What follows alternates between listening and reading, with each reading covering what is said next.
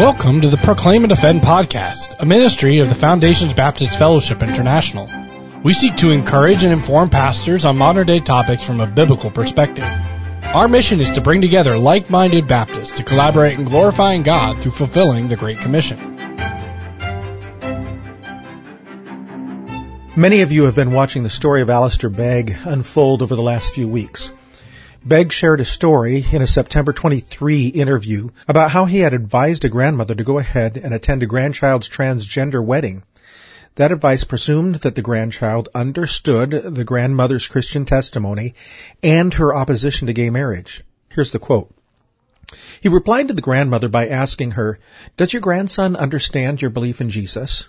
The grandmother responded by saying yes. So Begg asked, Does your grandson understand that your belief in Jesus makes it such that you can't countenance in any affirming way the choices that he has made in life?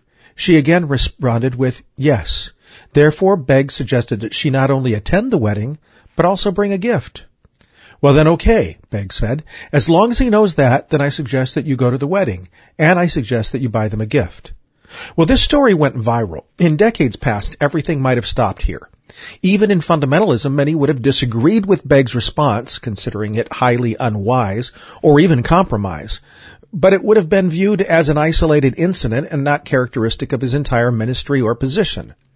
But we live in an internet world, and the story went viral. Begg was criticized highly. The eventual result was that American Family Radio Network dropped Begg's program from its 1800 stations. This was not a knee-jerk reaction. Representatives from the radio station had behind-the-scenes conversations with Begg and his team and could not agree on the issue. Then after a mutual decision that the present controversy would be a distraction, John MacArthur and Begg agreed that Begg would withdraw from preaching at the Shepherds Conference. MacArthur also publicly stated that he would disagree with Begg's advice. In a Sunday evening message at his Parkside Church in Cleveland, Ohio, Begg defended himself regarding the advice he had given. This message raised the ire of many who had been following the controversy.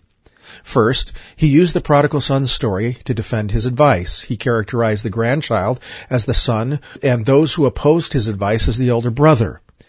There are two problems with this characterization. First, the prodigal son was repentant.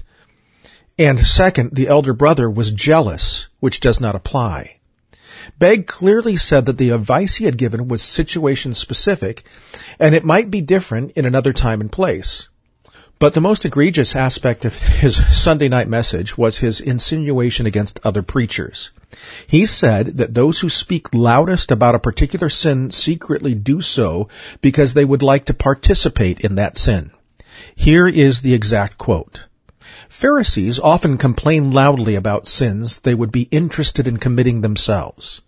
Be very, very careful when you hear your pastor or your teacher or whoever it is lambasting a certain area of life, especially in the realm of morality, time and time again you'll discover that that loud protestation actually, sadly, tragically, proved to be a very thin smokescreen for what was actually going on in the hearts of the people.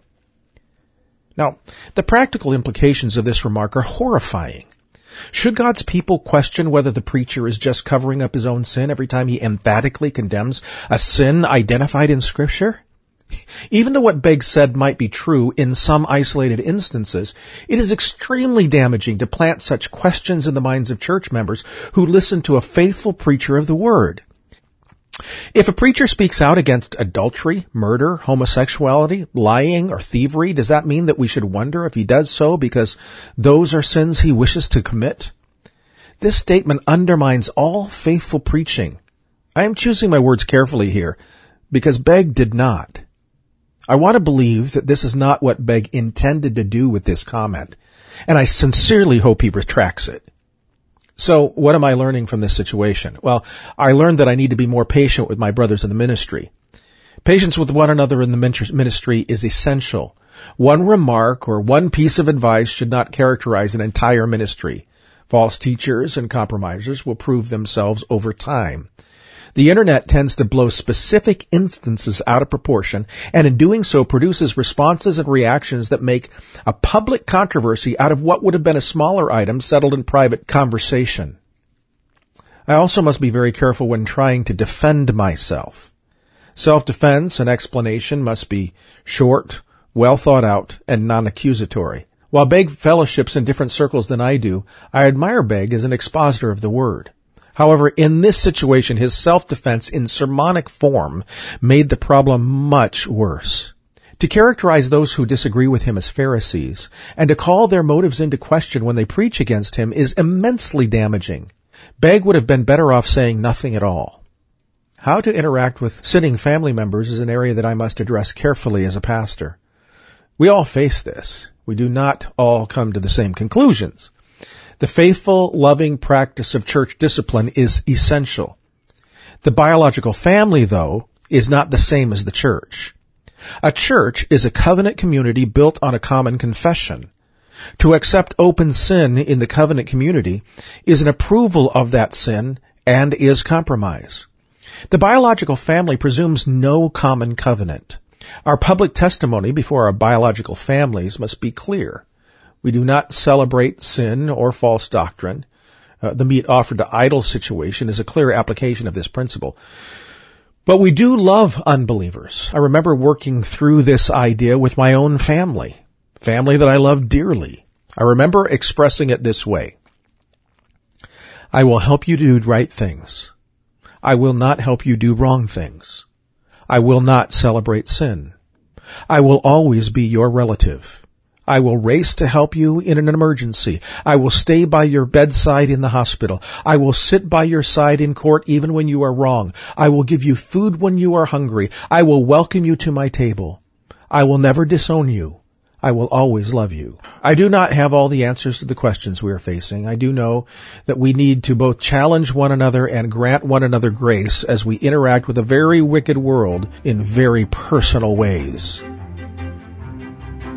This has been the Proclaim and Defend podcast. If you enjoyed today's podcast, please subscribe and give us a good review. If you want to learn more about the FBFI, check out our website at fbfi.org or our blog, Proclaim and Defend, at proclaimanddefend.org. Thanks for listening. We'll see you next time on the Proclaim and Defend podcast.